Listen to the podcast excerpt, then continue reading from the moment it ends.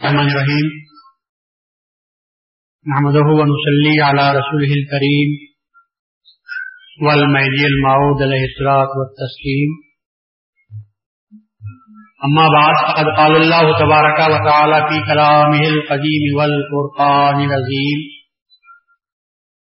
اعوذ باللہ من الشیطان الرجیم بسم اللہ الرحمن الرحیم اقم الصلاۃ ان الصلاۃ تنہی عن الفحشاء والمنکر ولذکر اللہ اکبر۔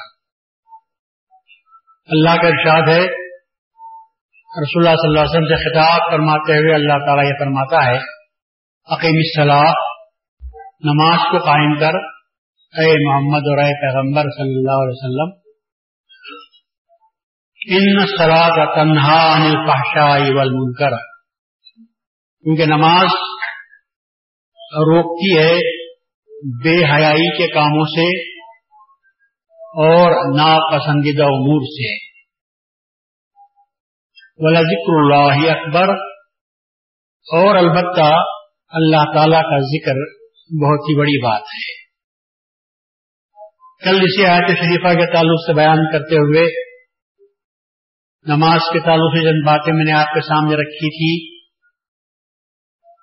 اور اس کے پہلے بھی پرسوں کے بیان میں بھی نماز کے تعلق سے چند ضروری نکات آپ کے سامنے رکھنے کی کوشش کی تھی۔ امید ہے کہ ان باتوں کو آپ اپنے دل میں رکھے ہوں گے، اور ایسی باتوں کا دل میں رکھنا ضروری ہے کیونکہ آج جس طرح کی ہوائیں چل رہی ہیں، آج جس طرح مہدویوں کو ورغلانے کی کوششیں کی جاتی ہیں، آج جس طرح اپنے مذہب سے ہم کو ورغلانے، اپنے مذہب کے عیوب ہم کو بتانے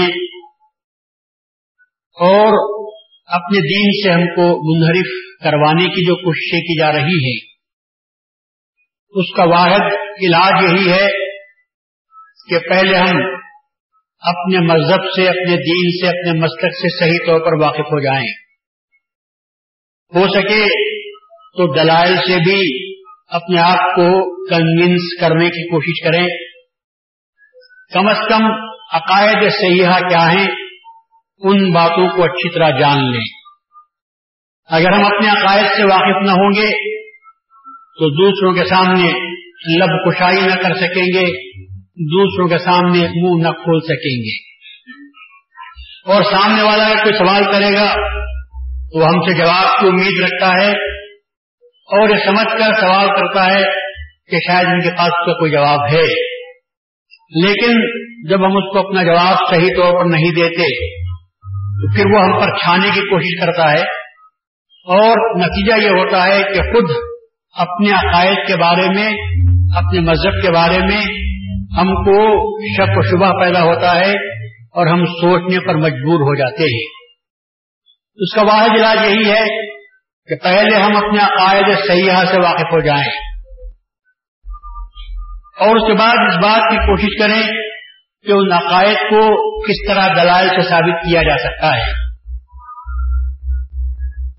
اور اگر نہیں، آپ میں اتنی ہمت نہیں کہ آپ کو اتنا موقع آپ کو نہیں ملا کہ آپ دلائل سے کسی بات کو ثابت کر سکیں، لیکن جواب کو اتنی گہرائی سے، جواب اتنی ہمت، اس قدر اعتماد اور کانفیڈنس کے ساتھ دینا چاہیے کہ سامنے والا مغلوب ہو جائے، اور اس کم از کم اتنا تو آپ کہہ دو کہ بھئی دلائل ہم کو معلوم نہیں لیکن عقیدہ ہم بدلنے والے نہیں ہیں، دلائل ہمیں معلوم نہیں ہیں لیکن ہم عقیدے کو بدلنے والے نہیں ہیں، عقیدہ ہمارا اپنی جگہ پر مضبوط ہے۔ نظریات بدلتے ہیں، خیالات بدلتے ہیں، رائے بدلتی ہے، لیکن عقیدہ بدلنے والی چیز نہیں ہے۔ رائے اگر کسی کی آج کچھ ہے تو کل بدل سکتی ہے، خیال کچھ آج ہے تو کل بدل سکتا ہے، نظریہ بدل سکتا ہے۔ فلاسفہ کے نظریے بدلتے چلے آئے ہیں کہ زمانے میں کہتے تھے کہ سورج پھرتا ہے، چاند، زمین اپنی جگہ پر خاموش ہے، اور آج یہ کہہ رہے ہیں کہ سورج اپنی جگہ پر ہے، چاند زمین اس کے اطراف گھوم رہی ہے، خیالات بدلتے رہتے ہیں، نظریات فلاسفر کے بدلتے رہتے ہیں، لیکن عقیدہ بدلنے والی چیز کا نام نہیں، عقیدہ اس جازم چیز کو کہتے ہیں جو انسان کے دل میں مضبوط بیٹھ جاتا ہے۔ اور اگر یہ کہے کہ صاحب یہ عقیدہ آپ کا ہماری سمجھ میں نہیں آتا، تو ان کو جواب دینا چاہیے جو سمجھ میں آ جائے وہ فلسفہ، جو سمجھ میں نہ آئے وہی عقیدہ کہلاتا ہے، جو سمجھ میں نہ آئے وہی عقیدہ ہے، جو سمجھ میں آ جائے وہ فلسفہ ہے۔ زمین اللہ تبارک و تعالیٰ نے فرمایا اور ہم مانتے ہیں، عقیدہ ہے ہمارا عقیدہ ہے کہ اللہ تعالیٰ نے جنتیں بنائی ہیں، کیا کسی نے دیکھا؟ اللہ نے فرمایا کہ دوزخ تیار کر رکھی ہے، کیا کسی نے دیکھا؟ کیا سمجھ میں بات آ سکتی ہے کہ دوزخ اللہ نے کہاں رکھی ہوگی؟ اور جب اس کی گرمی سے سب لوگ جل جاتے ہوں گے تو اللہ تعالیٰ نے اس پر کیا چیز ڈھانپی ہوگی کہ وہ گرمی کی لو باہر نہیں آتی؟ اور جنتیں کہاں اللہ نے رکھی ہوں گی؟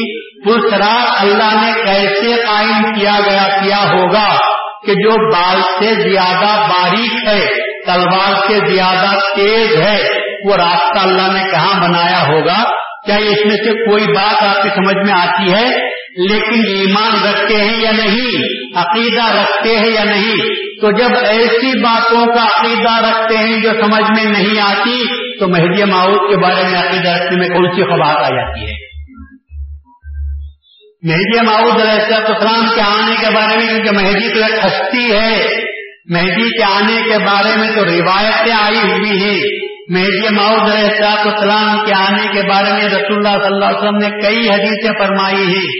تو آپ کی آمد کے تعلق سے یا حضرت عیسیٰ علیہ السلام کے آنے کے تعلق سے رسول اللہ صلی اللہ علیہ وسلم نے جو روایات بیان فرمائی ہیں، جو احادیث ہمارے سامنے آئے ہیں، ان کے پیش نظر ہمارا جو اپنا عقیدہ ہے وہ اپنی جگہ پر مضبوط ہے، اور یہ عقیدہ بدلنے والا نہیں ہے، اگرچہ کہ علماء ان احادیث میں کتر و بیون سے کام لیتے ہیں، ان احادیث کو قط و بریز سے کام لیتے ہیں، ان احادیث میں اپنی طرف سے چند باتوں کو پیش کرتے ہیں یا ان کی تعویل غلط انداز میں آپ کے سامنے پیش کرتے ہیں، لیکن ہم کو گھبرانے کی کوئی ضرورت نہیں ہے۔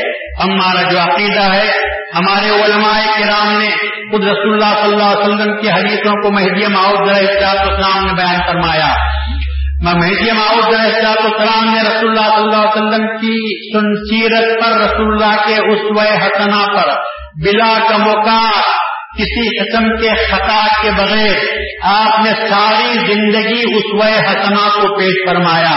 ہمارے پاس کے علماء نے جس طرح رسول اللہ صلی اللہ علیہ وسلم کی سیرت کے گوشوں کو محفوظ رکھا ہے، ہمارے علماء نے مہدی موعود علیہ السلام کے سیرت کے گوشوں کو بھی محفوظ رکھا ہے، بلکہ رسول اللہ کی سیرت کو اجاگر کرنے والی ہستی کا نام ہی مہدی موعود علیہ السلام ہے۔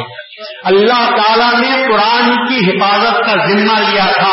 جو بات آج میں کہہ رہا ہوں بالکل نئی بات ہے، اس کو آپ سنو تو آپ کو پتا چلے گا کہ مہدی موعود علیہ السلام نے کام کتنا بڑا کیا نہیں، اللہ نے مہدی سے کتنا بڑا کام لیا ہے۔ حضرت رسول اللہ نے فرمایا، میں تم میں دو بھاری چیزیں چھوڑ کر جا رہا ہوں، جب تک تم ان دونوں چیزوں کو مضبوطی کے ساتھ پکڑے رہو گے اس وقت تک تم گمراہ ہرگز نہ ہوگے، ہرگز گمراہ نہ ہوگے۔ تو میں دو بھاری چیزیں چھوڑ کر جا رہا ہوں، گمراہی سے بچانے والی چیز ہدایت ہوا کرتی ہے، جہاں ضلالت ہے اس سے کاٹنے والی چیز کا نام ہدایت ہے۔ تو دو بھاری چیزوں سے مراد کیا بات ہو سکتی ہے؟ دو ایسے سرچشمے، دو ایسی عظیم ہستیاں جن سے تم کو ہدایت ملتی رہے گی، اگر تم ان کو مضبوطی کے ساتھ پکڑو گے تو تم کبھی گمراہ نہ ہوگے۔ تو کبھی تم ضلالت کے گڑھے میں نہ پڑو گے تو ضلالت سے بچانے کے لیے ہدایت کا انتظام ہونا ضروری تھا، اور رسول اللہ صلی اللہ علیہ وسلم نے نام لے کر فرما دیا وہ ہدایت کے سرچشمے کون ہیں، وہ ہدایت کے منبع کیا ہو سکتے ہیں۔ رسول اللہ نے فرمایا کہ میں تم میں جو بھاری چیزیں چھوڑ کر جا رہا ہوں وہ ہے، ان میں سے ایک ہے اللہ تعالی کی کتاب، اگر تم اس کو مضبوطی کے ساتھ پکڑے رہو گے تو قرآن سے تم کو ہدایت ملتی رہے گی اور تم کبھی گمراہ نہیں ہوں گے۔ اور دوسری فرمایا میری اطاعت، میرے اہل بیت، اگر تم اس کو مضبوطی کے ساتھ پکڑو گے تو پھر تم کبھی بھی بھٹکو گے نہیں، تمہارے پاس ضلالت نہیں آئے گی، تمہیں گڑے میں ضلالت کے گمراہی کے گرنا نہ پڑے گا، کیونکہ قرآن سے بھی تم کو ہدایت ملتی ہے اور میری اطاعت میں، میری آل سے بھی تم کو ہدایت ملتی رہے گی۔ سوال یہ ہے قرآن تو کیا ہے ہم کو معلوم ہو گیا، اب رسول کی وہ آل کون سی ہے کہ جس سے انسان کو اتنی ہدایت ملتی ہے؟ انسان بھی غلط بولا، پوری امت کو اتنی ہدایت ملتی ہے کہ اس کے دامن کو پکڑ لینے کے بعد کبھی بھی وہ گمراہی میں نہ پڑ سکے گا۔ میں آپ سے پوچھتا ہوں کہ میں بھی آل رسول سے ہوں، رسول اللہ کے بعد بہت سے تعداد جتنے ہیں سب آل رسول سے ہیں، لیکن کیا سب آل رسول ہدایت کے سرچشمے بن سکتے ہیں؟ کتنے سادات ہیں جو راستے سے بھٹکے ہوئے ہیں، کتنے سادات ہیں جو غلط راستے پر پڑے ہوئے ہیں، کتنے سادات ایسے ہیں کہ جو فسادات کا مرکب بنے ہوئے ہیں، کیا ان کو پکڑنے کے بعد ہدایت مل سکتی ہے؟ تو معلوم یہ ہوا جس طرح قرآن سے ساری دنیا کو ہدایت ملتی ہے، رسول کی آل سے بھی ساری دنیا کو ہدایت ملنی چاہیے، تو رسول کی پوری آل میں وہ کون ہو سکتا ہے کہ جس سے ساری دنیا کو ہدایت مل سکتی ہے؟ رسول اللہ فرماتے ہیں وہ ایک ہستی ہے المہدی منی، مہدی مجھ سے ہے، میرے نقش قدم پر چلے گا اور کبھی ہٹا ناہٹ نہیں کرے گا۔ تو جس طرح رسول سے ہدایت ملتی تھی قرآن سے بھی ہدایت ملے گی اور مہدی سے بھی وہی ہدایت ملے گی، مہدی سے وہی ہدایت مل سکتی ہے۔ تو اگر آپ مہدی ماؤد علیہ السلام کے دامن کو مضبوطی کے ساتھ پکڑتے ہیں، قرآن کی مضبوطی کے ساتھ پکڑو اور مہدی کے دامن کو مضبوطی کے ساتھ پکڑو، ان دونوں سر چشموں کو اگر آپ پکڑو گے تو آپ کے پاس ہدایت نہ پھٹکے گی۔ اسی لیے مہدبی عشاء کی نماز کے بعد جب تسبیح کہتے ہیں تو وہی رسول اللہ کی حدیث کو آپ کے سامنے پیش کرتے ہیں، القرآن والمہدی امامنا، آپ سب کہتے ہیں آمنا وصدقنا، تو یہ قرآن بھی ہمارا امام ہے، اس لیے کہ اس کی طرف سے ہدایت سے ہدایت ملتی ہے، اور مہدی بھی ہمارا امام ہے کہ اس کے ذریعے سے ہم کو ہدایت ملتی ہے، تو اس کے سوا آپ کو اور ہدایت کہاں مل سکتی ہے؟ تو رسول اللہ صلی اللہ علیہ وسلم نے جو فرمایا، رسول اللہ نے جو فرمایا کہ میری اطاعت کو مضبوطی کے ساتھ پکڑو، اور آپ کہیں گے کہ سب اطاعت میں بہت سے نیک سعادات بھی پیدا ہو سکتے ہیں، لیکن تمام ان سعادات میں سے کون سی ہستی ایسی ہے، کون سی ہستی ایسی ہو سکتی ہے جو قرآن کے ہم پلہ ہو، جسے رسول اللہ نے قرآن کے برابر قرار دیا ہے؟ یا تو قرآن کو پکڑو یا مہدی کو پکڑو، تو کون سی ہستی ہو سکتی ہے جو قرآن کے برابر ہو سکتی ہے؟ قرآن کے برابر ہونے کے لیے ایسی ہستی کا ہونا ضروری جس طرح قرآن اللہ کا کلام، رسول خلیفۃ اللہ، تو مہدی کا بھی خلیفۃ اللہ ہونا ضروری ہے، اس لیے کہ اللہ تبارک و تعالیٰ کا کلام خطا سے محفوظ، عیب سے محفوظ، اللہ کا رسول عیب سے محفوظ، اور اللہ کا خلیفہ مہدی بھی عیب سے محفوظ اور معصوم ہونا چاہیے۔ آپ کو خطا سے، جو خود خطا مند ہو کیا آپ کو خطا سے بچا سکتا ہے؟ جو خود خطا کار ہے کیا وہ آپ کو خطا سے بچا سکتا ہے؟ اگر ہم کو نصیحت کرے گا تو ہم صاف طور پر کہیں گے کہ میاں پہلے آپ درست ہو جاؤ پھر ہم کو درست کرنے کی کوشش کرو. تو میری بات اگر میں عطا مند ہوں تو میری بات دوسروں پر کیا اثر کر سکے گی؟ بات اسی وقت اثر کرتی ہے جبکہ کہنے والا معصوم ہو تو وہ دنیا کے لیے باعث پیغام بن سکتا ہے, دنیا کے لیے ہدایت کا باعث بن سکتا ہے. اسی لیے اللہ تعالیٰ نے رسول اللہ صلی اللہ علیہ وسلم کے بعد اگر کسی ہستی کو معصوم عن الخطا قرار دیا ہے تو وہ حضرت مہدی موعود علیہ السلام ہیں. کیا آپ معصوم کی حیثیت سے تشریف لائے؟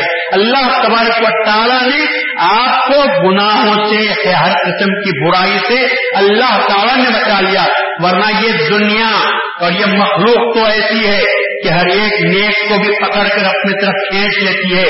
دنیا کی طرف جو مائل ہوا ناممکن کہ اس سے خطا و سرزد نہ ہو, مخلوق میں جو گھرا ہوا رہا ناممکن کہ اس سے خطا سرزد نہ ہو. جو وہی خطا سے بچ سکتا ہے جس کو اللہ تعالیٰ بچانا چاہے, اور اللہ اسی کو بچاتا ہے.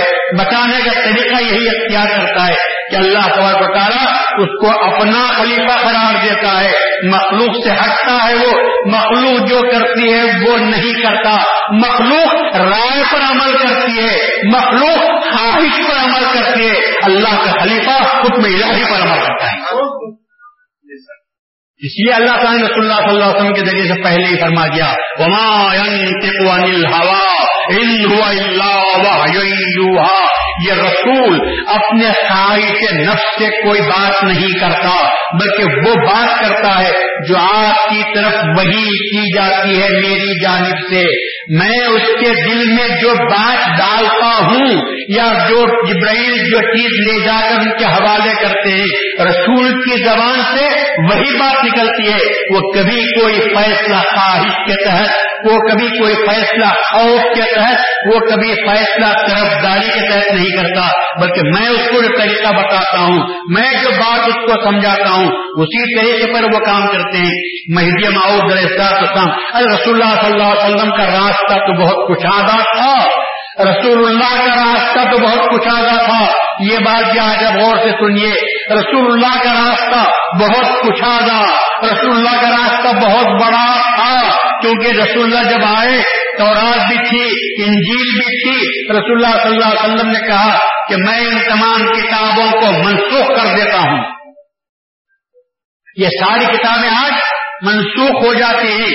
اب تورات پر عمل کرنے کی ضرورت نہیں, اب انجیل پر عمل کرنے کی ضرورت نہیں, اب موسیٰ کے پیچھے جانے کی ضرورت نہیں, اب عیسیٰ کی پیروی کرنے کی ضرورت نہیں, بلکہ اب اگر کسی کو ایمان ملنا ہے تو اس کو چاہیے کہ وہ قرآن پڑھے, اور اگر کسی کو راستہ ملنا ہے تو اس کو چاہیے کہ وہ میری اتباع کرے. تو رسول اللہ جو کہتے ہیں سب کے لیے وہ راستہ چلنا پڑتا ہے.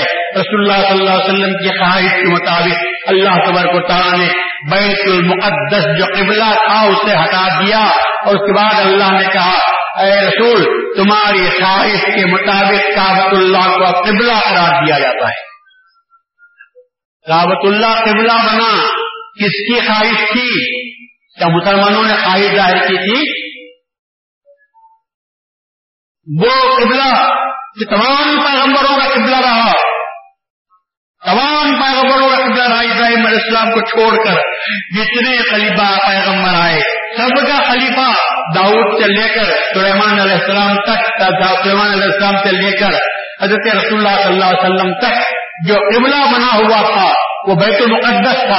سب اسی کی طرف منہ کر کے نماز پڑھتے تھے, حتیٰ کہ رسول اللہ صلی اللہ علیہ وسلم مدینہ تشریف لے گئے تو 17 مہینے بیت المقدس کی طرف منہ کر کے آپ نماز پڑھتے رہے. لیکن حضور کی تمنا تھی, دل کی خواہش تھی کہ اللہ جس طرح تورات کو انجیل کو تو نے منسوخ کر دیا, موسیٰ اور عیسیٰ کی شریعت کو منسوخ کر دیا, اسی طرح ان کے قبلے کو بھی ہٹا دے اور کعبۃ اللہ کو میرا قبلہ بنا دے, مسلمانوں کا قبلہ بنا دے. خواہش کس کی تھی؟ کعبۃ اللہ بنانے کی خواہش خدا کی نہیں تھی, کعبہ کو مانگنے کی خواہش رسول اللہ صلی اللہ علیہ وسلم کی خواہش تھی.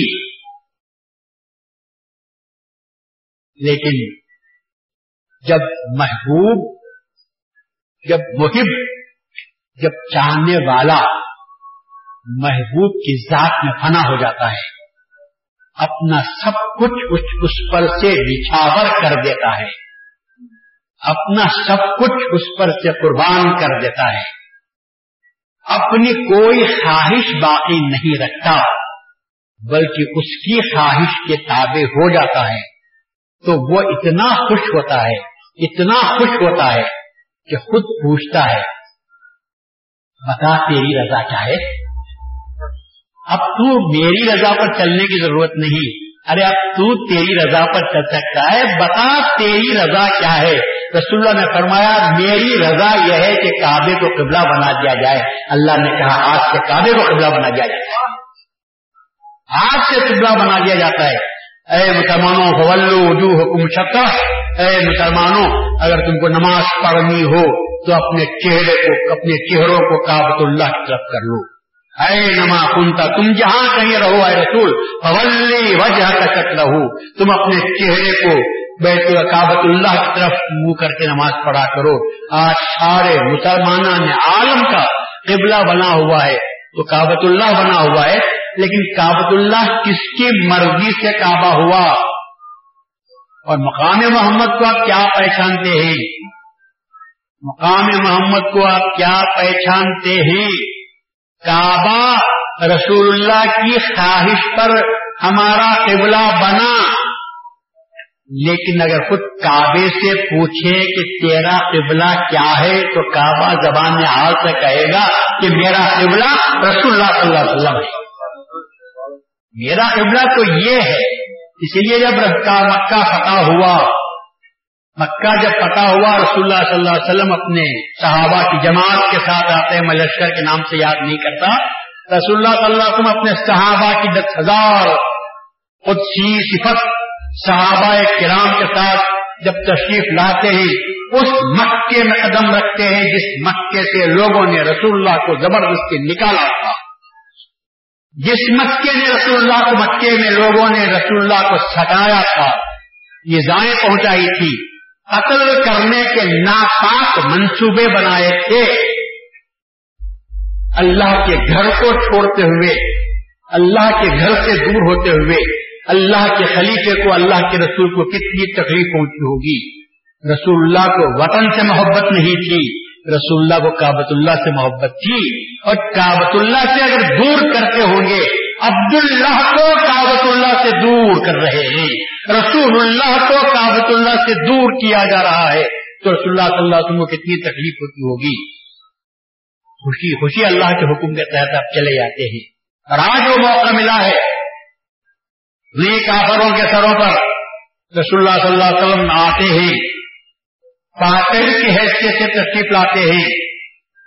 اگر دنیا کا کوئی فاتح ہوتا، دنیا کا کوئی جنرل کانکرر کی حیثیت سے تشریف لاتا، لوگوں پر ظلم ڈھا سکتا تھا، چن چن کر لوگوں کو قتل کروا سکتا تھا، لیکن رسول اللہ صلی اللہ علیہ وسلم وہی فاتح کی حیثیت سے مکے میں تشریف لاتے ہیں، لیکن اس شان کے ساتھ آتے ہیں کیا آپ اپنے سر کو جھکاتے ہیں کہ اونٹنی کے کجاوے سے سر لگ رہا ہے؟ اونٹنی پر ہی وہ سجدے کی کیفیت میں تشریف لاتے ہیں تاکہ اپنے بھائیوں کو تکلیف نہ ہو، تاکہ ان کو شکست کا احساس نہ ہونے پائے، لوگوں کو شکست کا احساس نہ ہونے پائے، اپنے سر کو جھکاتے ہوئے تشریف لاتے ہیں، اور اپنے چہرے پر کالا برقع ڈال لیتے ہیں، کالا نقاب ڈال لیتے ہیں۔ پوچھا گیا کیوں ایسا ہوتا ہے؟ جواب ملا ان لوگوں نے مجھے ستایا تھا، ان لوگوں نے مجھے تکلیف دی تھی، ان لوگوں نے مجھے اذیت پہنچائی تھی، ان لوگوں نے میرا اخراج کیا تھا، ان لوگوں کی وجہ سے مجھے ہجرت کرنی پڑی تھی۔ یہ بلند بانگ دعوے کرتے تھے، کہ ہم مکے کے باشندے ہیں، شریف قبیلے سے ہمارا تعلق ہے، نعوذ باللہ ہم کمینوں کو یہاں سے نکال دیں گے۔ اور آج اللہ تعالیٰ نے دنیا کو بتا دیا کہ شریف کون ہے۔ آج فاتح کی حیثیت سے میں مکے میں قدم رکھ رہا ہوں اور آپ ان کو دیکھ رہے ہیں کہ ان کی آنکھوں میں میری آنکھوں سے ملانے کا دم نہیں ہے، یہ مجھے دیکھ بھی نہیں سکتے، اور یہ دیکھیں گے تو شرمندگی سے سر نیچے کر لیں گے۔ تو ان کو شرمندگی سے بچانے کے لیے میں اپنے سر پر کپڑا لے لیا، چہرے پر کپڑا ڈال لیا، ان کو میں شرمندہ میں دیکھنا نہیں چاہتا، کیونکہ جو کچھ انہوں نے کیا جہالت میں کیا، گمراہی میں کیا۔ جب اللہ نے ان کو ہدایت دے دی اور آج مسلمان ہو گئے ہیں تو پھر ایسی صورت میں میں ان کو شرمندہ کرنا نہیں چاہتا۔ یہ انسان کی فطرت کی پاکیزگی ہے، انسان کے کردار کی بلندی ہے کہ جب آدمی کسی پر فتح پاتا ہے تو اس کو حقیر نہ سمجھے، اس کو ذلیل نہ سمجھے، بلکہ اس کو اسی عزت کے ساتھ بات کرنا چاہیے کہ جو جس عزت کا ایک انسان مستحق ہو سکتا ہے اس عزت سے آپ کو بات کرنا چاہیے۔ آپ کو تو اللہ نے فاتح بنا دیا، ہاں اللہ نے آپ کو جب عزت دے دی تو آپ اپنی طرف سے دوسرے کو ذلیل کرنے کی کوشش نہیں کرنی چاہیے۔ ایسے موقع پر اذان کا وقت آیا، سوال پیدا ہوا کہ اب کعبۃ اللہ میں سب سے پہلی اذان کون کہنا چاہیے؟ یہ بہت بڑا اعزاز تھا، 360 بت رکھے ہوئے تھے، آج بتوں کو گرایا جا چکا ہے، اب بت خانہ خانہ خدا بن چکا ہے، اور اسی جگہ سے اللہ اکبر کی آواز بلند ہونی ہے، پہلی اذان کہنا ہے۔ ہر شخص وہ سعادت حاصل کرنے کے لیے بے چین تھا، یہ شرف مجھے مل جائے، یہ اعزاز آج مجھے مل جائے، یہ تمغہ مجھے مل جائے، رسول کی نظر کرم مجھ پر پڑ جائے تو رسول اللہ میرے سے اشارہ کر دیں کہ جاؤ اذان کہو۔ تو سب سے پہلی اذان کہنے کے لیے کون کون محتاج نظر نہیں ہو گیا ہوگا۔ بڑے بڑے صحابہ کرام موجود ہیں، اور ابو صدیق رضی اللہ تعالیٰ کے دل میں خیال پیدا ہوا آج مجھ سے بڑھ کر رسول کا ساتھی ہوں میں، تو مجھ سے بڑھ کر رسول اللہ اور کسی کو یہ شرف نہیں بخشیں گے۔ سب سے پہلے کہیں گے ابو بکر تم زیادہ مستحق ہو، جاؤ چڑھو کعبے پر اور اذان کہو۔ ابو صدیق رضی اللہ تعالیٰ پر نظر پڑتی ہے، ابو صدیق رضی اللہ تعالیٰ کا سانس جہاں کا وہاں رہ جاتا ہے کہ اشارہ ہو جائے تو بس ہے، رسول اللہ کی نظر پھسل جاتی ہے ابو بکر صدیق پر سے، ابو بکر خاموش ہو جاتے ہیں۔ عمر فاروق پہ نظر پڑتی ہے، عمر سمجھتے ہیں کہ رسول اللہ کی نظر مجھ پر پڑی ہے، شاید میں ٹک جاؤں، لیکن وہاں سے بھی نظر پھسلتی ہے، ابو بکر کا دل بھی ڈوب جاتا، عمر کا دل بھی ڈوب جاتا ہے۔ عثمان غنی پہ نظر پڑتی ہے، کہا کہ میری خدمتوں کا، ایثار کا، محبت کا اور میری مال سے جو میں نے خدمت کی اس کا صلہ، اور قریش میں جو میرا مقام ہے اس کے صلے میں رسول اللہ شاید مجھے کہیں گے، جب دونوں بیٹیاں مجھے دی ہیں تو شاید یہ کام بھی ہو جا سکتا ہے، شاید ہو سکتا ہے۔ عثمان پر سے بھی نظر پھسلی، علی نے کہا اب تو میرا ہی مقام ہے، میں علی کا میں رسول اللہ صلی اللہ علیہ وسلم کا داماد بھی بننے والا ہوں، اور میں تو شیر خدا ہوں، کھلا ہوں، اور میں رسول اللہ صلی اللہ علیہ وسلم کا بھتیجا بھی ہوں، تو ایسی صورت میں چچیرا بھائی بھی ہوں، تو مجھ سے بڑھ کر اور کون ہوگا، میں تو رسول اللہ کے گھر کا آدمی ہوں۔ لیکن علی پر سے بھی نظر پھسل جاتی ہے۔ صف میں کھڑے ہوئے سب لوگ تک رہے ہیں، سب کی سانس رکی ہوئی ہے، اور سب رسول اللہ صلی اللہ علیہ وسلم نظر دوڑاتے ہوئے چلے جاتے ہیں، لیکن کسی پر نظر ٹکتی نہیں، پھسلتی چلی جاتی ہے۔ ایسا معلوم ہوتی ہے ایسا معلوم ہوتا ہے کہ رسالت پناہ صلی اللہ علیہ وسلم کی نگاہیں کسی خاص شخص کو ڈھونڈ رہی ہیں جس کے لیے رسول اللہ کی نظر پھسلتی جاتی ہے. دور جاتے جاتے آپ فرماتے ہیں بلال کہاں ہے, بلال کہاں ہے. بلال تو سمجھے تھے کہ اس عظیم موقع پر بڑے بڑے شرفاء کو, بڑے بڑے سادات کو موقع ملے گا کہ مجھے موقع ملے گا, رسول اللہ بڑے بڑے صحابہ کو مقام دیں گے. تو ام بلال اپنے آپ کو دور رکھتے ہوئے بہت دور کھڑے ہوئے تھے, مگر رسول اللہ کی نظر پہنچی, کہا بلال ادھر آ جاؤ. بلال دوڑتے ہوئے آئے تو رسول اللہ نے فرمایا بلال تمہاری آزاد کو اللہ پسند کرتا ہے, تم نے اس وقت بھی اللہ اکبر کے نعرے بلند کیے جبکہ تم پیٹے جا رہے تھے, اسی مکے میں تم کو پیٹا جاتا تھا. آج اسی میدان میں مقام پر چڑھ کر اللہ اکبر کے نعرے مارو, اس لیے کہ اللہ کو کالا رنگ بڑا پسند آ گیا, اللہ کو وہ رنگ پسند آ گیا جو توحید کا تم پر چڑھایا تھا, تم نے دشمنوں کے نرغے میں چڑھایا, پٹتے ہوئے چڑھایا, مار کھاتے ہوئے چڑھایا. لوگوں نے کہا احد کا نعرہ بند کر دو, تم نے کہا کہ نہیں, میری چمڑی ادھیر دی جائے, زبان باہر نکل جائے, میں اللہ احد کہنا میں نہیں چھوڑوں گا. زبان نکل جائے تو نکل جائے, لیکن میں کبھی اللہ اکبر کہنا نہیں چھوڑوں گا. تو آج بلال کو یادا, اللہ کو ادا پسند آئی, بلال آؤ اوپر چڑھو اور اذان کہو. بلال خوشی خوشی اوپر چڑھتے ہیں,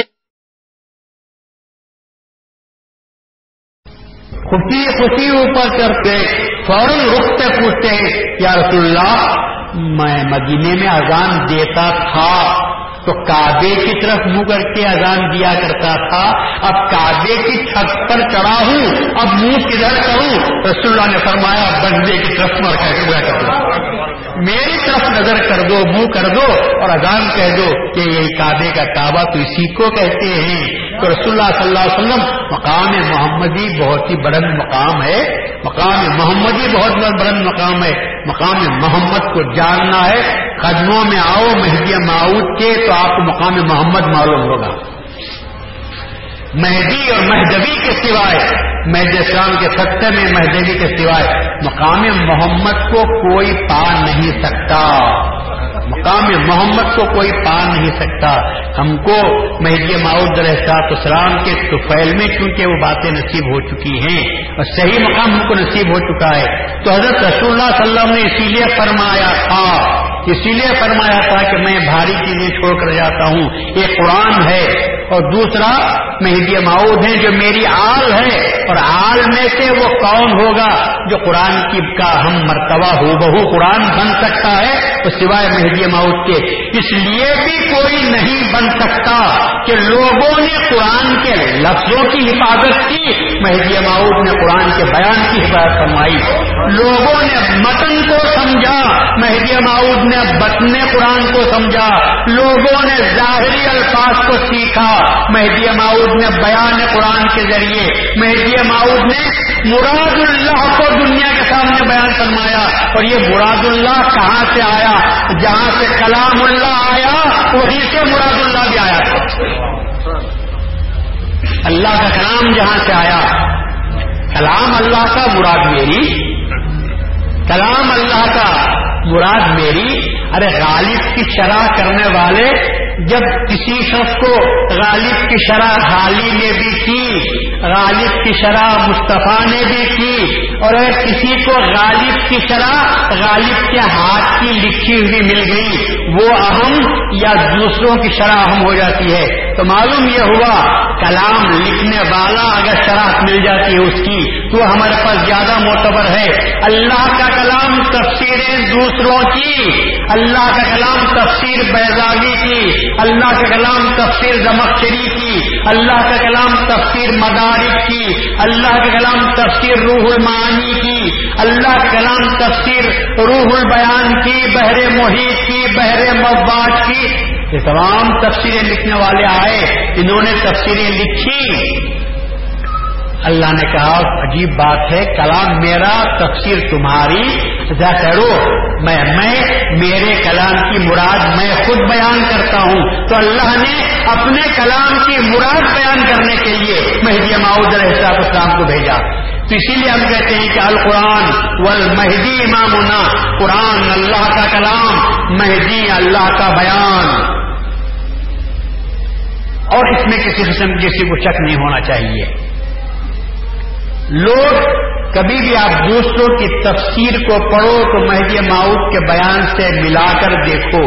جو تفسیر مہدی موعود کے بیان سے ملتی ہے وہ تفسیر صحیح, اور جو تفسیر مہدی موعود کے بیان سے ٹکراتی ہے تو کس کو چھوڑنا چاہیے؟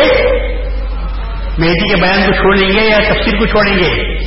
تفسیر کو چھوڑ دیں گے, کیونکہ تفسیر لکھنے والا اپنے ذہن سے لکھا ہے, اور مہدی نے بیان کیا ہے اپنے ذہن سے نہیں, اپنی زبان سے نہیں, بلکہ زبان خدا سے پیار کہا گیا ہے. زبان خدا آئی تھی, بیان مہدی وہ زبان خدا, اس کے ذریعے سے ہمارے سامنے آیا. اور دوسرا یہ کہ جب دو سرچشمے ہیں تو دونوں کی حفاظت ضروری تھی, کیونکہ سرچشمے سورس جو ہوتے ہیں ان کو تلف نہیں کیا جاتا, اصل کاپی تو محفوظ رکھی جاتی ہے, اصل کاپی تو محفوظ رکھی جاتی ہے. قرآن تو اللہ نے حفاظت کا وعدہ کیا تھا, اِنَّا نَحْنُ نَزَّلْنَا الْقُرْآنَ وَإِنَّا لَهُ لَحَافِظُونَ, ہم نے قرآن کو نازل کیا اور ہم ہی قرآن کی حفاظت کرنے والے ہیں. تو قرآن کی حفاظت کا ذمہ کس نے لیا تھا؟ اللہ تعالیٰ نے لیا, اللہ نے پورا کر دیا. آج تک قرآن زیر و زبر کے ساتھ محفوظ ہے. دنیا کی کوئی کسی کی طاقت نہیں دنیا میں کہ قرآن کو بدل کر رکھ دے, یہ بات تو آپ سب جانتے ہیں. دوسرا جو سورس تھا ہدایت کا سرچشمہ تھا وہ رسول کی آل, یا دوسرے الفاظ میں بعض لوگ کہتے ہیں کہ صاحب یہ حدیث نہیں ہے, اہلی کی حدیث نہیں ہے, سنتی کی حدیث ہے. یعنی میں تم میں دو بھاری چیزیں چھوڑ کر جاتا ہوں, ایک قرآن ہے, دوسرے میری سنت ہے. اطرت مت کہو, سنت کہو. مجھے ٹھیک ہے, اگر آپ کہتے ہیں سنت تو ہم چلو تھوڑی دیر کے لیے اس کو بھی مان لیتے ہیں, مگر سوال یہ ہے کہ کیا رسول اللہ صلی اللہ علیہ وسلم کی سنت محفوظ رہی تھی؟ کیا رسول کی سنت محفوظ رہی؟ اگر آپ کو میرے بیان پر شک ہے تو حدیثوں کی کتابوں کو اٹھا کر دیکھو, حدیثوں کی کتابوں کو اٹھا کر دیکھو. نہیں, آپ نہیں دیکھ سکتے تو مت دیکھو, فقہا کے اختلاف کو دیکھو. آپ وہ بھی نہیں کر سکتے تو چار مذہب کے ماننے والے لوگوں کو بلا کر دیکھو. امام ابو حنیفہ کا ماننے والا جب وضو کرے گا تو پاؤں سر کا مسا کرے گا, اور پوچھتے ہیں صاحب یہ کہاں سے آپ عمل کر رہے ہیں, تو کہتا ہے حدیث آئی ہوئی ہے کہ رسول اللہ نے پاؤں سر کا مسا کیا تھا.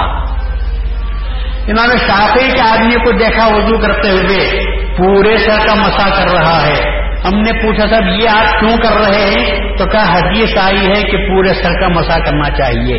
امام مالک, امام شافعی کے ماننے والے کو بلایا, اسے وضو کرتے دیکھا تو وہ دو بال کو چھو رہا ہے.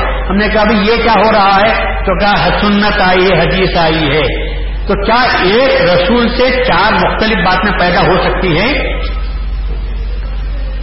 تو پھر یہ کہنا اللہ رسول اللہ کا کہ میں تمہارے بعد دو چیزیں, میں اپنے بعد دو چیزیں چھوڑ کر جا رہا ہوں, ایک قرآن, قرآن تو بدلا نہیں, لیکن دوسری اگر سنت بھی مانتے ہیں تو سنت میں کتنا اختلاف پیدا ہوا, چار راستے بن گئے. تو کیا رسول اللہ صلی اللہ علیہ وسلم چوراہے پر کھڑے ہوئے تھے؟ نعوذ باللہ, کیا رسول اللہ صلی اللہ علیہ وسلم پولیس والے بنے ہوئے تھے کہ جو سب کو سیٹ دیتے ہوئے چلے جا رہے ہیں, تم جو عمل کرو ٹھیک ہے, کرنے والا ناک میں پانی لے رہا ہے. امام مالک کہتے ہیں ناک میں پانی لینا فرض, اگر کوئی ناک میں پانی نہیں لیا تو اس کا وضو نہیں ہوتا. اور حنفی سے پوچھو کہتے ہیں سنت بھی نہیں ہے بھائی یہ رسول اللہ نے کیا ہے کر لو تو ٹھیک ہے مگر فرض نہیں ہے. تو سنت کی حفاظت کہاں سے ہو سکتی تھی؟ کس نے حفاظت کی سنت کی؟ جس کو جو سنت ملی وہ اسی کو پکڑ لیا، وہی راستے پر چلنے لگ گیا. سنت کی حفاظت کہاں ہوئی؟ اللہ تعالیٰ نے قرآن کی حفاظت کا ذمہ خود لیا اور سنت کی حفاظت کا ذمہ بھی خود لیا، اور ایسا پورا کیا کہ حضرت عثمان کے ذریعے سے قرآن کو جمع کروا دیا اور مہدی کے ذریعے سے سنت کو محفوظ کر دیا. مہدی ماؤد مذہبہ کتاب اللہ وہ اتباع محمد رسول اللہ. تو اب ہم یہ کہتے ہیں مہدی ماؤد نے جو عمل کیا اس سے حدیث کو ملا کر دیکھو، جو حدیث مہدی کے عمل سے مل گئی وہ حدیث صحیح، اور جو حدیث مہدی کے عمل سے نہیں ملی وہ حدیث صحیح نہیں ہو سکتی. لوگ پوچھتے ہیں آپ سے بھئی یہ الٹا مانا ہو گیا. ہونا تو یہ چاہیے کہ مہدی کے عمل کو رسول کی حدیث سے ملا کر دیکھیں، جیسے کہ مہدی مود نے خود آپ کے فرمایا مذہب ماں کتاب اللہ و اتباع محمد رسول اللہ. تو مہدی کے عمل کو، مہدی ماؤد علیہ السلام کے عمل کو رسول اللہ کی سنت سے ملا کر دیکھیں گے. جو آپ کا عمل مل گیا وہ عمل صحیح، اور جو عمل رسول کے حدیث کے خلاف میں آیا نعوذ باللہ وہ عمل غلط ہونا چاہیے. پر آپ الٹی بات کر رہے ہیں کہ رسول کی حدیث کو مہدی کے عمل سے ملاؤ. جو حدیث مہدی ماؤد کے عمل سے ملتی ہے وہ حدیث صحیح، اور جو حدیث مہدی ماؤد کے عمل سے نہیں ملتی وہ حدیث صحیح نہیں. تو آپ کو تعجب ہوگا، آپ کہیں گے تو الٹی بات بول رہے ہیں آپ. میں کہتا ہوں میں الٹی بات نہیں بول رہا کرتا، میں جو بھی بات کرتا ہوں صحیح بات کرتا ہوں. حدیثوں کو جمع کس نے کیا؟ سب سے پہلے امام مالک نے کیا، یا بخاری نے کیا. بخاری کی حدیث تو سب سے زیادہ مشہور ہے، مسلم کی حدیث سب سے زیادہ مشہور ہے. لوگ کہتے ہیں صحیح بخاری میں جو آیا ہے وہ بالکل صحیح ہے. کیا رسول اللہ صلی اللہ علیہ وسلم نے فرمایا تھا کہ میرے بعد بخاری پیدا ہونے والے ہیں؟ کیا رسول اللہ نے فرمایا تھا کہ میرے بعد مسلم پیدا ہونے والے ہیں؟ جن کے تعلق سے رسول اللہ نے بشارت نہیں دی، بلکہ جنہوں نے اپنے طرف سے حدیثوں کو جمع کیا ایک طبقہ رہا، اور ایک طبقہ ایک آسکتی وہ ہے جس کے بارے میں رسول اللہ خبر دے رہے ہیں کہ میرے بعد ایک ہستی آنے والی ہے جو میرے نقش قدم پر چلے گی اور کبھی خطا نہیں کرے گی. تو اس کی روایت صحیح یا اس کا عمل صحیح؟ تو معلوم یہ ہوا رسول اللہ جس کی گواہی دیتے ہیں وہ عمل صحیح. بخاری جو لکھے ہوں گے غلط سن سکتے ہیں، غلط روایت آپ کو مل سکتی ہے یا سمجھنے میں غلطی ہو سکتی ہے. مہدی کے عمل میں کوئی غلطی ہو نہیں سکتی، اس لیے کہ اگر مہدی کا عمل غلط ہو گیا تو رسول اللہ صلی اللہ علیہ وسلم کی بات غلط ہو جاتی ہے. اس لیے ہم کہتے ہیں کہ مہدی ماؤد کے عمل سے حدیثوں کو ملا کر دیکھو، جو حدیث مل جاتی ہے وہ حدیث صحیح قرار پاتی ہے. تو مہدی ماؤد علیہ السلام کے مقام کو دیکھنے کے لیے حدیثوں سے ملا کر کیا دیکھتے ہو؟ رسول کے عمل سے مہدی ماؤد کے عمل کو ملا کر دیکھو. رسول کے عمل سے مہدی ماؤد کے عمل کو ملا کر دیکھو. اور مہدی ماؤد فرماتے ہیں میں راویوں کو پوچھ کر حدیثوں کے کتابوں کو پڑھ کر اور الٹ کر میں عمل نہیں کرتا رسول کی سنت پر. میں تو رات رسول اللہ صلی اللہ علیہ وسلم سے کی روح سے، مشاہدے سے بات کرتا ہوں. جو بات مجھے ملتی ہے میں اس پر عمل کرتا ہوں. تو آپ بتاؤ کہ مشاہدے کے ذریعے جو بات ملتی ہے وہ صحیح ہے، یا یہ کہ راویوں کے ذریعے جو بات ملتی ہے وہ بات صحیح قرار پا سکتی ہے؟ روح رسول اللہ سے مشاہدے پر جا کر بات کرنا، قلب محمد پر بیٹھنا اور رسول اللہ صلی اللہ علیہ وسلم سے مشاہدے کی بنیاد پر بات کرنا بڑی اہم بات ہوتی ہے. یہ سچی بات ہے، اس میں کوئی فرق نہیں ہوتا. بخاری، مسلم، ترمذی، نسائی، ابو داؤد، ابن ماجہ، یہ حدیثیں بھی صحیح ہیں، پر انہوں نے کب یہ کہا کہ ہم نے جو حدیثیں چھوڑی ہیں وہ غلط ہیں؟ انہوں نے یہ بھی کہا جو لکھا ہے صحیح لکھا ہے، لیکن بہت سے صحیح حدیثوں کو ہم چھوڑ دیے ہیں۔ تو اب صحیح حدیث وہی ہے جو مہدی موعود کے عمل سے مل جاتی ہے، اس لیے کہ مہدی اللہ کا خلیفہ، بخاری اللہ کا خلیفہ نہیں، مہدی معصوم عن الخطا، بخاری معصوم عن الخطا نہیں ہے۔ تو اگر دونوں میں فرق پیدا ہو جائے تو آپ کس کی بات کو ماننے کے لیے تیار ہوں گے؟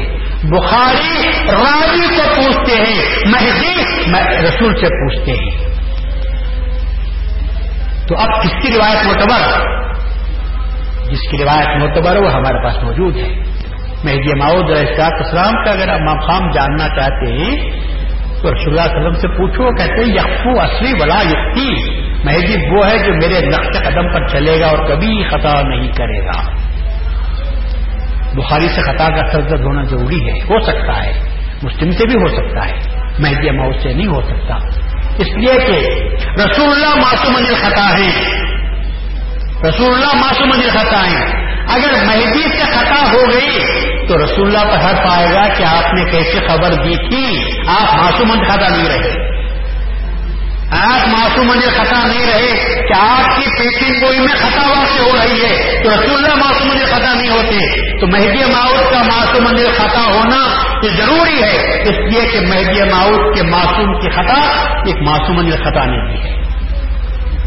اور سچ پوچھو تو مہدی رسول سے کچھ الگ ہستی کا نام نہیں، مظہر الگ الگ ہے، نام الگ الگ ہے، جان ایک ہے، جان ایک ہے۔ کافی آپ لاکھ کرو، کافی آپ لاکھ کرو، غلطیاں رہتے نہیں رہتے، اسپیلنگ میں غلطیاں رہ جاتی ہیں۔ ایک ڈاکومنٹ آپ رکھو یا کسی پڑھنے والے نوٹس اگر لکھنا بھول جاتے ہیں تو اپنے کسی دوست سے نوٹس کی کاپیاں مانگ کر لاتے ہیں اور جلدی جلدی بیٹھ کر اس کے کاپی کر لیتے ہیں، لیکن کاپی کرتے کرتے کتنی غلطیاں رہ جاتی ہیں، اور خود ہم تفصیل چھپائے 3 مرتبہ دیکھنا پڑا پھر بھی ایک آدھ غلطی رہ گئی۔ کاتب سے لکھتا ہے، کاتب دیکھ دیکھ کر لکھتا ہے، پھر بھی اس سے کہیں کہیں غلطی ہو جاتی ہے، مقدار میں لکھا تھا تو تعداد لکھ دیا، وہ نقطے ادھر کے ادھر ڈال دیا تو معنی بدل جاتے ہیں۔ تو کاپی بھی کی جاتی ہے تو اس میں بھی غلطی واقع ہوتی ہے، پر مہدی کیسے ہونا چاہیے تھا، کیسی کاپی ہونا چاہیے تھا؟ زیرکس کاپی ہونا ہے، اسی لیے جیسا اصل ہے ویسی ہی کاپی تیار ہوتی ہے، تو گویا مہدی رسول اللہ کی زیرکس کاپی کا نام ہے، اس لیے نہ وہاں خطا ہو سکتی تھی نہ یہاں خطا ہوتی ہے۔ تو گویا اب زیرکس کاپی بھی نکالنا ہو تو اٹسٹیشن چاہیے، اٹسٹیشن جب تک نہیں ہوتا تو اس وقت تک وہ زیرکس کاپی معتبر نہیں ہوتی۔ تو اٹیسٹڈ بائی کون؟ تو رسول اللہ نے فرمایا المہدی منی یخفو اصری ولا یخفی، اب یہ اٹیسٹیشن ہو گیا کہ مہدی مجھ سے ہے اور کبھی خطا نہیں کرے گا اور میرے نقش قدم پر چلے گا۔ تو رسول اللہ صلی اللہ علیہ وسلم کی دستخط کے بعد اب کوئی کسی کو شبہ باقی نہیں رہا کہ مہدی موعود علیہ السلام رسول اللہ صلی اللہ علیہ وسلم کی کامل اتباع کرنے والے۔ تو مہدی موعود علیہ السلام کی طرف آپ نظر اٹھا کر دیکھو تو وہی نقشہ آپ کو نظر آئے گا جو رسول اللہ صلی اللہ علیہ وسلم کا تھا، صورت کے اعتبار سے، سیرت کے اعتبار سے، نام کے اعتبار سے، نشان کے اعتبار سے، حلیے کے اعتبار سے، اخلاق کے اعتبار سے، کسی میں اعتبار سے آپ دیکھتے ہوئے چلے جاؤ، جو سراپا رسول کا نکلے گا اسی کا نام مہدی موعود علیہ السلام ہے، جو نظارہ رسول اللہ کا نکلے گا اسی کو مہدی موعود علیہ السلام کے نام سے یاد کرتے ہیں۔ اب نماز کی حالت میں بھی آپ آؤ تو رسول اللہ صلی اللہ علیہ وسلم کی نماز اور ہماری نماز یکساں ہو سکتی ہے۔ رسول اللہ نے فرمایا صلو کما رأیتمونی اصلی، لوگوں اسی طرح نماز پڑھو جس طرح تم مجھے نماز پڑھتے ہوئے دیکھتے ہو، ہم اسی نماز پڑھتے ہیں۔ کیا کرتے ہوں گے ہم زیادہ سے زیادہ؟ رسول اللہ جیسے ہاتھ اٹھاتے تھے دیکھا، ہم بھی اس طرح ہاتھ اٹھائے۔ رسول اللہ جس طرح ہاتھ باندھتے تھے ہم نے دیکھا، ہم نے بھی ہاتھ باندھا۔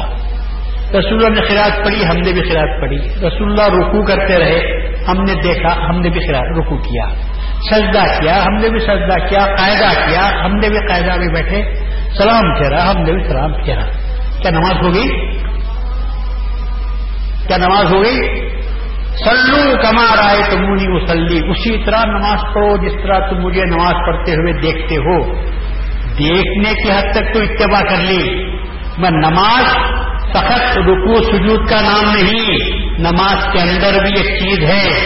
رسول اللہ کب رکعت باندھتے ہوں گے تو کیا رسول اللہ کو وہ عرص یاد نہیں آتا ہوگا جہاں نماز فرض ہوئی تھی؟ کیا وہ واقعہ کو یاد نہیں آتا ہوگا جب میں پہنچا تھا اس پر، دیدار کے بعد اللہ نے خوشی سے کہا، میں نے جب اللہ کے دربار میں پہنچا، کیونکہ بادشاہ کے دربار میں پہنچتے ہیں تو کچھ تحفہ لے جاتے یا نہیں لے جاتے؟ ارے گھر سے دوست کے ساتھ ملنے کے لیے جاتے ہیں، باہر سے آتے ہیں تو کچھ نہ کچھ گھر والوں کے لیے تحفہ، دوستوں کے لیے، رشتے داروں کے لیے لے جاتے ہیں۔ حج کو جا کر آتے ہیں تو کچھ نہ کچھ تحفہ تو رشتے داروں کے لیے لاتے ہیں۔ جو لوگ پوچھتے ہیں کیا لائے تھے ہمارے واسطے، کیا لائے، اللہ کے دربار میں پہنچے ہوں گے، اتنی بڑی نعمت، اتنا بڑا انعام ملا کہ کسی پیغمبر کو مقام نہیں ملا جو رسول اللہ صلی اللہ علیہ وسلم کو ملا معراج کے موقع پر۔ آپ وہاں پر پہنچے تو تحفہ لے گئے ہوں گے کہ نہیں لے گئے ہوں گے؟ رسول فقیر سے کیا تحفہ لے جائیں گے، اور اللہ کے پاس کیا کمی ہے جو تحفہ لے کر جائیں؟ میں رسول اللہ نے تحفہ پیش کیا، جاتے ہی کہا التحیات للہ والصلوات والطیبات، اے اللہ میری ساری زبان کی عبادتیں، میرے جسم کی عبادتیں، میری مال کی عبادتیں، میرے بدن کی عبادتیں، سب کے سب تیرے واسطے، جتنے پاکیزہ کلمات ہیں وہ سب تیرے لیے، جتنی میری عبادت ہو سکتی ہے وہ سب تیرے لیے، التحیات للہ والصلوات والطیبات۔ رسول اللہ یہ تو نہیں بول سکتے تھے اللہ میاں السلام علیکم، یہ تو نہیں بول سکتے، اللہ خود سلام ہے، رسول اللہ پر کیا سلام بھیجا جا سکتا ہے؟ نہ سلام بھیج سکتے، نہ تحفہ لے جا سکتے۔ رسول اللہ صلی اللہ علیہ وسلم کو معلوم کیا کرنا چاہیے؟ رسول اللہ نے فرمایا التحیات للہ والصلوات والطیبات۔ اس کے جواب میں جو اللہ جواب دیتا ہے، السلام علیک ایھا النبی ورحمۃ اللہ وبرکاتہ، اے نبی تجھ پر، یہ کہ الفاظ بھی کیا آ رہے ہیں، السلام علیک، اے رسول تجھ پر اللہ کا سلام نازل ہو، اللہ کی رحمت نازل ہو، اللہ کی برکتیں نازل ہو۔ جب فرشتوں نے دیکھا، جب یہ منظر فرشتوں نے دیکھا کہ یہاں تو دونوں باتیں رہے ہیں، ہم محروم ہو گئے، انہوں نے کہا السلام علینا وعلی عباد اللہ الصالحین، آپ کا سلام نازل ہو رہا ہے، یہ وقت سلام کے نزول کا ہے، تو ہم پر بھی اللہ کا سلام نازل ہو اور اللہ تعالیٰ کے نیک بندوں پر بھی سلام نازل ہو۔ جب حضرت رسول اللہ صلی اللہ علیہ وسلم نے فوراً کہا اشہد ان لا الہ الا اللہ، میں گواہی دیتا ہوں کہ اللہ تعالیٰ ایک ہے۔ تو یہ جو ہم قاعدے میں پڑھتے ہیں یہ فقط پڑھ لیتے ہیں، رسول اللہ اس منظر کو دیکھ چکے ہیں، تو رسول اللہ کا قاعدے میں بیٹھ کر یہ پڑھنا اس منظر کو پیش کرتا ہے، اور ہم تو بتانے خیال کام گھومتا رہتا ہے، ہم اتحیات پڑھ کر انگلی اٹھا کے ختم کر دیتے ہیں، تو ہماری نماز میں اور رسول اللہ کی نماز میں کتنا فرق پیدا ہو جاتا ہے۔ رسول اللہ پہنچتے ہیں دربار میں اللہ کے تو یاد آتا ہے کہ میں اس وقت آیا تھا، اللہ نے نماز مجھ پر فرض فرمائی تھی، اللہ کا دیدار ہو رہا تھا، اور ہم نماز پڑھتے ہیں تو پتہ نہیں کس کا دیدار ہوتا ہے۔ تو جو نماز رسول اللہ صلی اللہ علیہ وسلم کی تھی، وہی نماز مہدی موعود کو دیدار کی وجہ سے، مہدی موعود اسی مقام میں تھے، تو رسول کی جو نماز مہدی موعود علیہ السلام کی نماز، تو اللہ نے جو کہا اقیم الصلاۃ، ہمارے لیے اللہ کہتا ہے کہ تجھے نماز برائیوں سے روکتی ہے، فحش کاموں سے روکتی ہے، اور رسول مہدی کو فحش کام سے نماز روکتی ہے نہیں۔ ہماری نماز برائی سے روکنے والی چیز کا نام ہمارے لیے نماز. ہم کو برائی سے وضو بھی روکتا ہے. وضو حقیقت میں انسان کو اطمینان سے کرنا چاہیے کیونکہ وضو سے آدمی گناہوں سے پاک ہوتا ہے. سر پر کپڑا رکھ کر وضو کرو کہ سنت ہے. وضو کرو تو ہر وضو دھوتے وقت میں یہ دھیان ڈالو، دعا کرو کہ اللہ کے رسول نے فرمایا کہ جب وضو کرتے ہیں تو وضو کا پانی جب بہتا ہے تو وضو سے جو گناہ سرزد ہوا وضو کا پانی ان گناہوں کو دھو دیتا ہے. خطرے ٹپکتے ہیں تو معلوم ہوتا ہے کہ کیا کیا گناہ کیے تھے. ناک میں پانی لے رہے ہیں تو اے اللہ ہم کو دوزخ کے بو سے بچا دے. منہ میں پانی لیتے ہیں تو دعا کرو کہ اے اللہ ہم کو قرآن پڑھنے کی، نیک بات کہنے کی توفیق عطا فرما. منہ دھوتے ہیں تو دعا کرو اے اللہ ہمارے چہرے کو قیامت کے دن روشن فرما جس دن کے چہرے کالے ہو جاتے ہیں. ہاتھوں کو مسا کر دھوتے وقت میں دعا کرو اے اللہ میرا اعمال نامہ میرے سیدھے ہاتھ میں عطا فرما اور میرا اعمال نامہ میرے بائیں ہاتھ میں عطا مت فرما. سر کا مسا کرتے ہیں تو دعا کرو اے اللہ قیامت کے دن جس دن کسی کا سایہ نہیں ہوگا سوائے تیری رحمت کے، اس دن ہمارے سر پر تیرا سایہ ڈال دے. اور پاؤں دھوتے ہیں تو دعا کرو اے اللہ ہم کو راستے پر پلچرات پر چلتے ہیں تو کٹنے سے بچا لے، لغزش سے ہم کو بچا لے. تو یہ دعاؤں کے ساتھ جو نماز ہوتی ہے تو توجہ کس کی طرف جا رہی ہے؟ اللہ کی طرف جا رہی ہے. دنیا کی باتیں کرتے ہوئے وضو نہیں کرنا چاہیے، اللہ کی طرف دھیان ہو اور وضو کرو. تو اب آپ گناہوں سے پاک ہو گئے، اب اللہ کے دربار میں جانے کے قابل ہوئے. اسی لیے کہتے ہیں الوضو انتصال والصلاۃ اتصال. وضو دنیا سے دور کرنے کی چیز کا نام ہے، نماز اللہ سے ملانے والی چیز کا نام ہے. وضو آپ کا جتنا پیارا ہوگا نماز اتنی پیاری آپ کی ہوتی ہے. یہ اتصال ہے. کوشش کرو. تو رسول مہدی کی نماز کیسی ہوتی ہوگی؟ رسول مہدی کی نماز کیسی ہوتی ہوگی؟ فقط وہ ان کو برائیوں سے بچانے والی نہیں، یہ نماز انسان کو اللہ سے ملانے والی چیز کا نام نماز ہے. رسول اللہ صلی اللہ علیہ وسلم کو معراج نصیب ہوئی اور رسول اللہ صلی اللہ علیہ وسلم نے نماز کے تحفے کے ذریعے سے ہر مومن کو کہا کہ تو چاہے بھی تو تیری روحانی معراج ہو سکتی ہے، بشرطے کہ اگر تو صحیح ڈھنگ سے نماز پڑھے گا تو تجھے روحانی معراج ہو سکتی ہے. جسمانی معراج تو کسی کو نصیب نہیں ہو سکتی سوائے رسول اللہ صلی اللہ علیہ وسلم کے. روحانی معراج نصیب آپ کو ہو سکتی ہے بشرطے کہ آپ صحیح طریقے پر نماز پڑھیں گے. تو اس طرح اللہ نے فرمایا کہ اقیم الصلاۃ، نماز پڑھو، کیونکہ نماز برائیوں سے روکتی ہے اور بے حیائی کے کاموں سے نماز انسان کو روکتی ہے.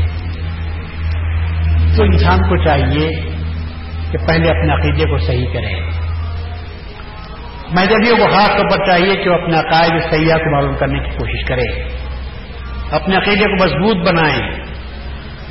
یہ دکھاوے کا عقیدہ نہیں، یہ وہ عقیدہ ہے جو مضبوط ہے، یہ وہ عقیدہ ہے جو دل میں رکھنا ہے، یہ عقیدہ ہے جس لوگوں کے سامنے ظاہر کرنا ہے، یہ عقیدہ ہے جس پر زندگی پر عمل کرنا ہے، یہ عقیدہ وہ ہے جس پر انسان کو مرنا ہے.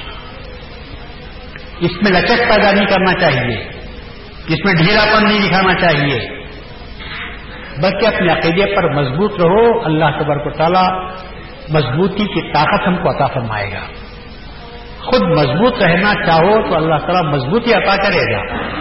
اندر سے ڈھیلاپن پیدا ہو جائے گا تو پھر اس صورت میں ہم مضبوطی کے ساتھ عقیدے پر راسخ العقیدہ بن کر زندگی بسر نہ کر سکیں گے. تو مہدی موعود علیہ السلام جو دنیا میں تشریف لائے اللہ تبارک و تعالیٰ سے ملانے کے لیے. موسیٰ علیہ السلام گئے تھے طور پر،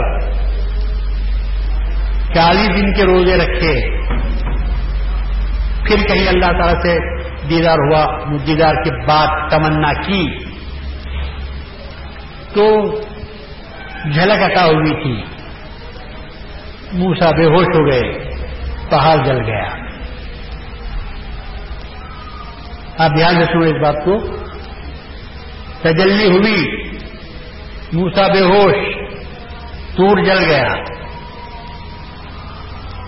رسول اللہ صلی اللہ علیہ وسلم عرش پر پہنچے, دیدار ذات کا ہوا.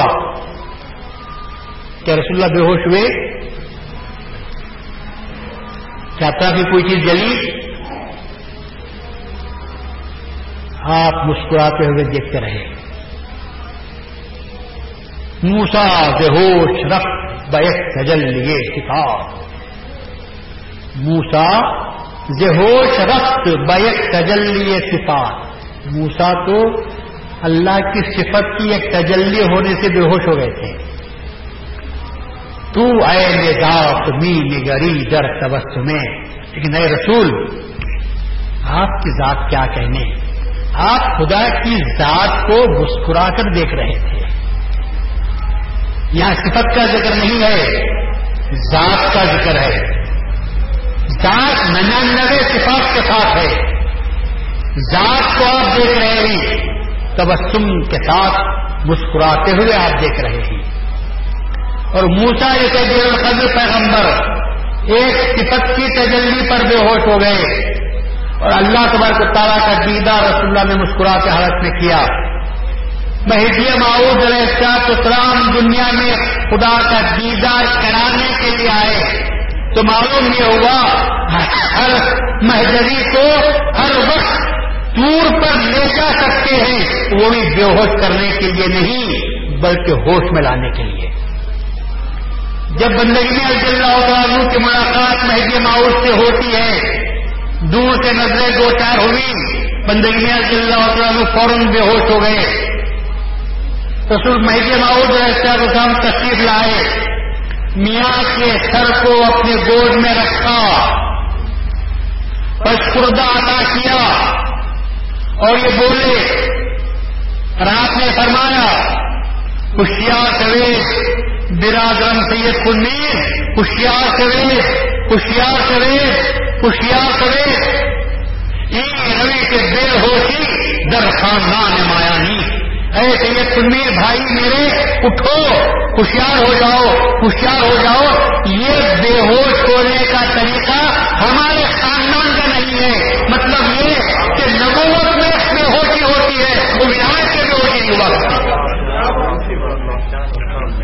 اب خاندان مایا نہیں, ہمارے خاندان میں بے ہوشی نہیں ہوتی. ہوشیار ہو, ہوشیار ہو جاؤ. اور پسکردہ عطا کیا, ولایت کے خاتم کا پسکردہ پی کر میاں میں آ گئے اور واقعہ بیان کیا کہ اللہ تعالیٰ کا مجھے جیزا نصیب ہوا.